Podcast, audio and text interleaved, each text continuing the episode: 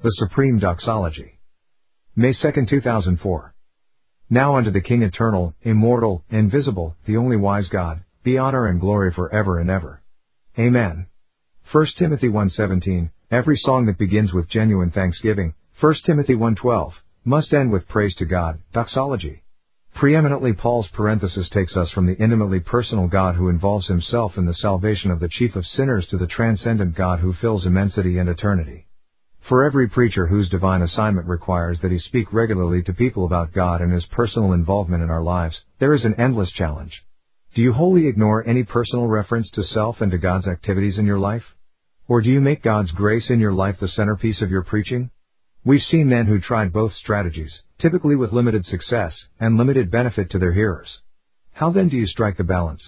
How do you discover when and how to use personal experience to confirm the greater truth of Scripture? When do you leave self out of the formula and focus your hearer's attention on God alone? We celebrate Amazing Grace by John Newton, former slave trader, for its high praise to God for surprising and undeserved intervention and salvation.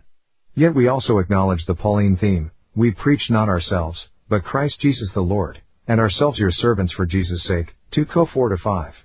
This philosophical comment by Paul raises a certain tension in our minds as we reflect on the rare occasions such as 1 Timothy 1:12-16 in this chapter, when he uses his past experience to emphasize a greater truth in the gospel that he preaches.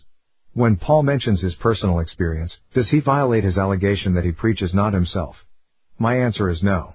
While Paul occasionally uses his personal experience, especially his exceptional meeting with the risen Christ on the Damascus road, he does not preach himself. Rather he illustrates the truth of the doctrine that he preaches through his personal life. His example in salvation and faith do not call on us to worship Paul, but underscore the truth that doctrine must connect with life, with our personal life, or it is mere philosophical conjecture. When Paul mentions his personal experience, he never makes Paul the hero. Always his experience becomes the lens by which we see God's grace more clearly. Preaching one's personal experience for the sake of the experience easily slips into superficial emotive fog.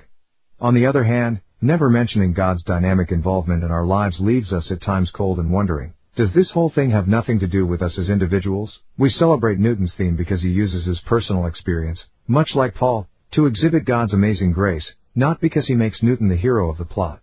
What does this staggering doxology tell us about our God? Let's break it down and look behind it at the God whom Paul praises. He is eternal. R. Kent Hughes defines this term, God is the King of all ages who sovereignly governs every age before creation, after creation, to the final age, and on into eternity. God transcends time. He is not subject to it or a creature of it. He created it. He is immortal.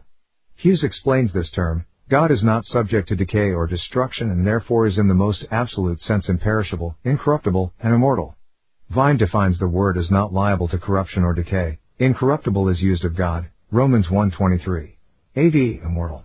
God doesn't grow old or become less God through the passage of time. He is invisible. The physical eye can't see him. Later in this letter, 1 Timothy 6:16, Paul will describe God in similar terms, who only hath immortality, dwelling in the light which no man can approach unto, whom no man hath seen, nor can see, to whom be honor and power everlasting. Amen. He is the only wise God. First and foremost he is the only God. Repeatedly in scripture God declares his utter exclusivity as God. There is no other God.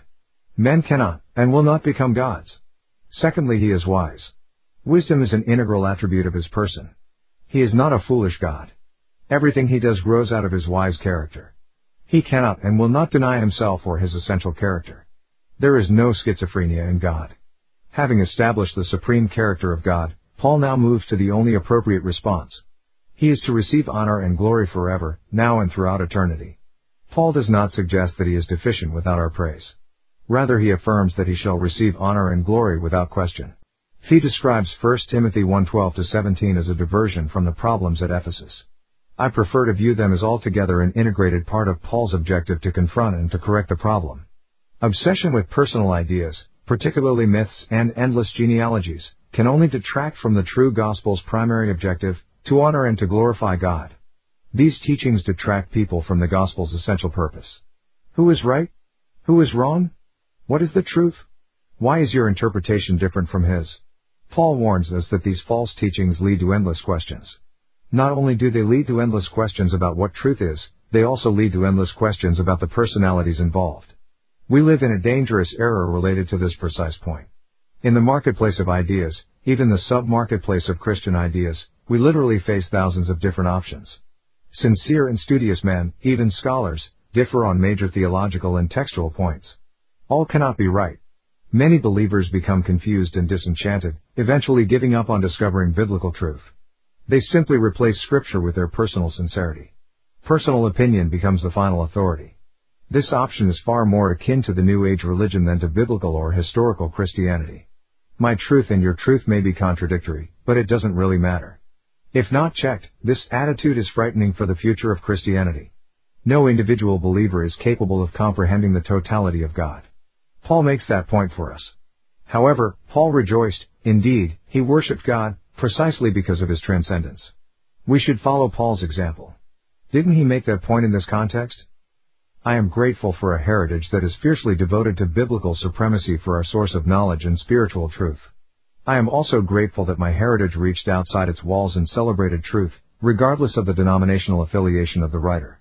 My uncle preached in my fellowship for over 40 years.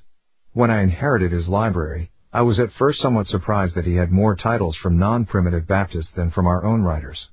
To be sure, he referred to some of these titles to clearly understand error from its source, not secondary sources, but he also had many titles that presented the doctrines of Scripture positively from outside our fellowship.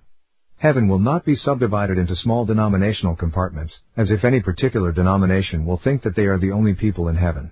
The biblical description of heaven describes a uniform gathering under the throne of the one God who is eternal, immortal, and visible, the only wise God.